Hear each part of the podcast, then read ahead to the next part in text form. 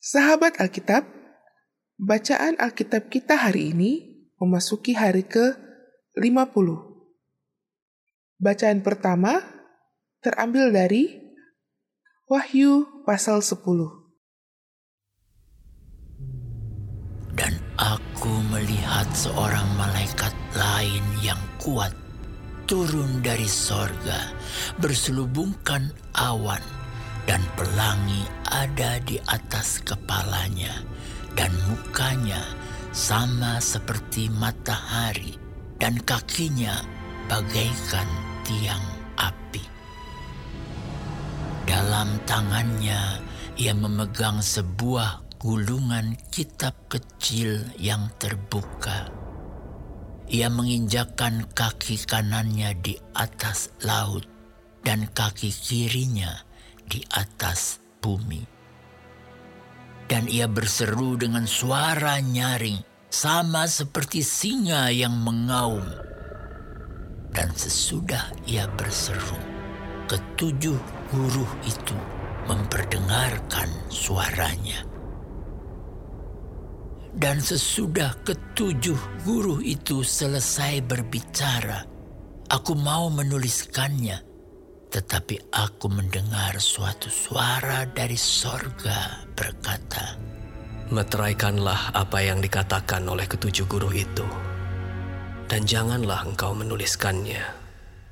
Dan malaikat yang kulihat berdiri di atas laut dan di atas bumi, mengangkat tangan kanannya ke langit dan ia bersumpah demi Dia yang hidup selama-lamanya, yang telah menciptakan langit dan segala isinya, dan bumi dan segala isinya, dan laut dan segala isinya. Katanya, Tidak akan ada penundaan lagi. Tetapi pada waktu bunyi sangkakala dari malaikat yang ketujuh, yaitu apabila ia meniup sangkakalanya, maka akan genaplah keputusan rahasia Allah, seperti yang telah ia beritakan kepada hamba-hambanya, yaitu para nabi.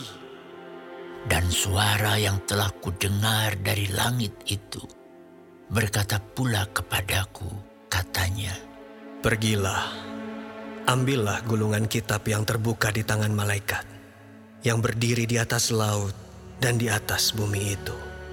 Lalu aku pergi kepada malaikat itu dan meminta kepadanya supaya ia memberikan gulungan kitab itu kepadaku. Katanya kepadaku, Ambillah dan makanlah dia. Ia akan membuat perutmu terasa pahit, tetapi di dalam mulutmu ia akan terasa manis seperti madu. Lalu aku mengambil kitab itu dari tangan malaikat itu dan memakannya. Di dalam mulutku ia terasa manis seperti madu. Tetapi sesudah aku memakannya, perutku menjadi pahit rasanya. Maka ia berkata kepadaku, Engkau harus bernubuat lagi kepada banyak bangsa dan kaum dan bahasa dan raja.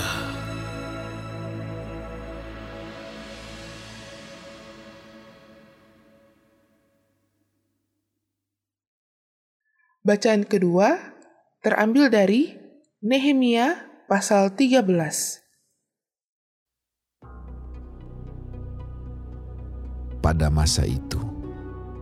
Bagian-bagian daripada kitab Musa dibacakan dengan didengar oleh rakyat. Didapati tertulis dalam kitab itu bahwa orang Amon dan orang Moab tidak boleh masuk jemaah Allah untuk selamanya. Karena mereka tidak menyongsong orang Israel dengan roti dan air malah mengupah Bileam melawan orang Israel supaya dikutukinya. Tetapi Allah kami mengubah kutuk itu menjadi berkat. Ketika mereka mendengar pembacaan Taurat itu, mereka memisahkan semua peranakan dari orang Israel. Tetapi sebelum masa itu, Imam Eliasib yang diangkat untuk mengawasi bilik-bilik rumah Allah kami, dan yang mempunyai hubungan erat dengan Tobia, menyediakan sebuah bilik besar bagi Tobia itu. Sebelumnya, orang membawa ke bilik itu korban sajian, kemenyan, perkakas-perkakas, dan persembahan persepuluhan daripada gandum, anggur, dan minyak yang menjadi hak orang-orang Lewi, para penyanyi, dan para penunggu pintu gerbang, dan persembahan khusus bagi para imam. Ketika peristiwa itu terjadi, aku tidak ada di Yerusalem. Karena pada tahun ke-32 pemerintahan Artahsasta, Raja Babel, aku pergi menghadap raja. Tetapi sesudah beberapa waktu, aku minta izin dari raja untuk pergi. Lalu aku tiba di Yerusalem dan melihat kejahatan yang dibuat Eliasib untuk keuntungan Tobia. Sebab bagi Tobia ini telah disediakannya sebuah bilik di pelataran rumah Allah. Aku menjadi sangat kesal. Lalu kulempar semua perabot rumah Tobia keluar bilik itu. Kemudian kusuruh tahirkan bilik itu Sesudah itu kubawa kembali ke sana, perkakas-perkakas rumah Allah, korban sajian, dan kemenyan. Juga kudapati bahwa sumbangan-sumbangan bagi orang-orang Lewi tidak pernah diberikan, sehingga orang-orang Lewi dan para penyanyi yang bertugas masing-masing lari ke ladangnya. Aku menyesali para penguasa Kataku, mengapa rumah Allah dibiarkan begitu saja? Lalu kukumpulkan orang-orang Lewi itu dan kukembalikan pada tempatnya. Maka seluruh orang Yehuda membawa lagi persembahan persepuluhan daripada gandum, anggur, dan minyak ke perbendaharaan sebagai pengawas-pengawas perbendaharaan, kuangkat Imam Selemia dan Zadok, seorang ahli kitab, dan Pedaya, seorang Lewi. Sedang Hanan bin Zakur bin Matanya diperbantukan kepada mereka karena orang-orang itu dianggap setia. Mereka diserahi tugas untuk mengurus pembagian kepada saudara-saudara mereka.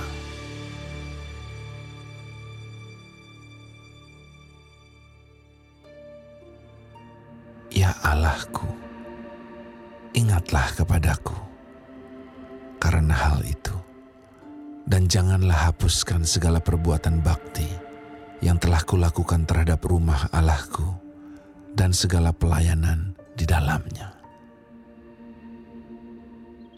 Pada masa itu, kulihat di Yehuda, orang-orang mengirik, memeras anggur pada hari Sabat. Pula orang-orang yang membawa berkas-berkas gandum dan memuatnya di atas keledai, juga anggur, buah anggur, dan buah ara, dan pelbagai muatan yang mereka bawa ke Yerusalem pada hari Sabat. Aku memperingatkan mereka ketika mereka menjual bahan-bahan makanan. Juga orang Tirus yang tinggal di situ membawa ikan dan pelbagai barang dagangan dan menjual itu kepada orang-orang Yehuda pada hari Sabat, bahkan di Yerusalem. Lalu aku menyesali pemuka-pemuka orang Yehuda kataku kepada mereka, Kejahatan apa yang kamu lakukan ini dengan melanggar kekudusan hari Sabat? Bukankah nenek moyangmu telah berbuat demikian? sehingga Allah kita mendatangkan seluruh malapetaka ini atas kita dan atas kota ini. Apakah kamu bermaksud memperbesar murka yang menimpa Israel dengan melanggar kekudusan hari Sabat? Kalau sudah remang-remang di pintu gerbang Yerusalem, menjelang hari Sabat, kusuruh tutup pintu-pintu dan kuperintahkan supaya jangan dibuka sampai lewat hari Sabat. Dan aku tempatkan beberapa orang dari anak buahku di pintu-pintu gerbang supaya tidak ada muatan yang masuk pada hari Sabat. Tetapi orang-orang yang berdagang dan berjualan rupa-rupa barang itu kemudian bermalam juga di luar tembok Yerusalem satu dua kali. Lalu aku memperingatkan mereka, kataku, Mengapa kamu bermalam di depan tembok? Kalau kamu berbuat itu sekali lagi, akan kukenakan tanganku kepadamu. Sejak waktu itu, mereka tidak datang lagi pada hari Sabat. Juga aku suruh orang-orang Lewi mentahirkan dirinya dan datang menjaga pintu-pintu gerbang untuk menguduskan hari Sabat. Ya Allahku, ingatlah kepadaku juga karena hal itu. Dan sayangilah aku menurut kasih setiamu yang besar. Pada masa itu juga, kulihat bahwa beberapa orang Yahudi memperistri perempuan-perempuan Asdod, perempuan-perempuan Amon, atau perempuan-perempuan Moab. Sebagian dari anak-anak mereka berbicara bahasa Asdod atau bahasa bangsa lain itu dan tidak tahu berbicara bahasa Yahudi. Aku menyesali mereka, kukutuki mereka, dan beberapa orang di antara mereka kupukuli dan kucabut rambutnya, dan kusuruh mereka bersumpah demi Allah. Demikian. Jangan sekali-kali kamu serahkan anak-anak perempuanmu kepada anak-anak lelaki mereka. Atau mengambil anak-anak perempuan mereka sebagai istri untuk anak-anak lelakimu. Atau untuk dirimu sendiri. Bukankah Salomo, Raja Israel, telah berbuat dosa karena hal semacam itu? Walaupun di antara begitu banyak bangsa, tidak ada seorang raja seperti dia yang dikasihi Allahnya dan diangkat oleh Allah itu menjadi raja seluruh Israel. Namun, dia pun terbawa ke dalam dosa oleh perempuan-perempuan asing itu. Apakah orang harus mendengar bahwa juga kamu berbuat segala kejahatan yang besar itu? yakni berubah setia terhadap Allah kita karena memperistri perempuan-perempuan asing. Seorang dari anak-anak Yoyada bin Eliasib, imam besar itu, adalah menantu Sanbalat, orang Horoni itu. Oleh sebab itu, kuusir dia daripadaku. Ya Allahku, ingatlah bagaimana mereka mencemarkan jabatan imam, serta perjanjian mengenai para imam dan orang-orang Lewi. Kutahirkan mereka dari segala sesuatu yang asing, dan kutetapkan tugas-tugas untuk para imam dan orang-orang Lewi, masing-masing dalam bidang pekerjaannya Pula aku tetapkan suatu cara untuk menyediakan kayu api pada waktu-waktu tertentu dan untuk hasil-hasil yang pertama. Ya Allahku, ingatlah kepadaku demi kesejahteraanku.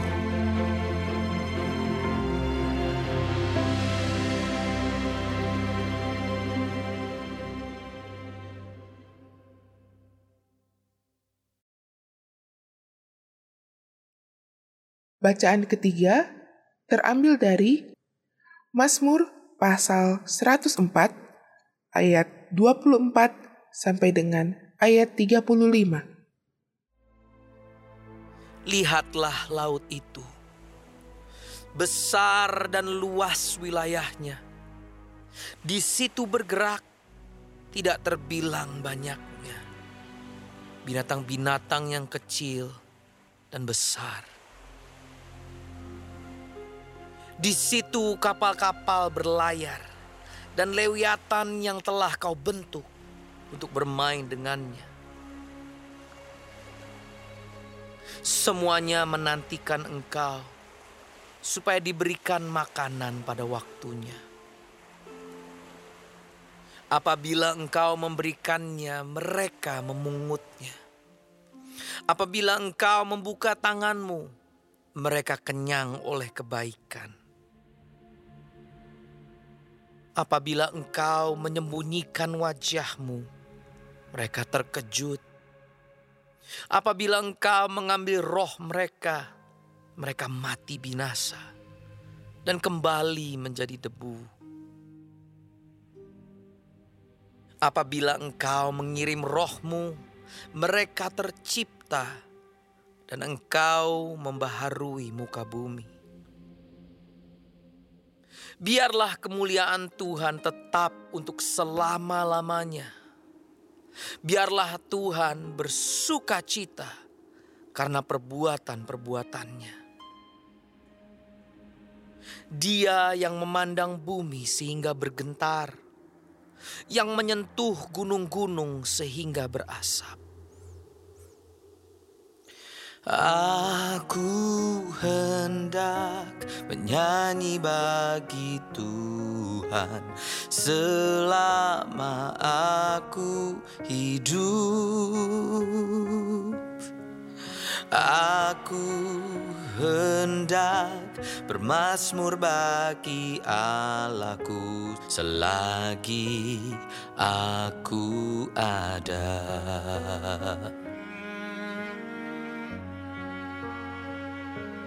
Biarlah renunganku manis kedengaran kepadanya. Aku hendak bersuka cita karena Tuhan.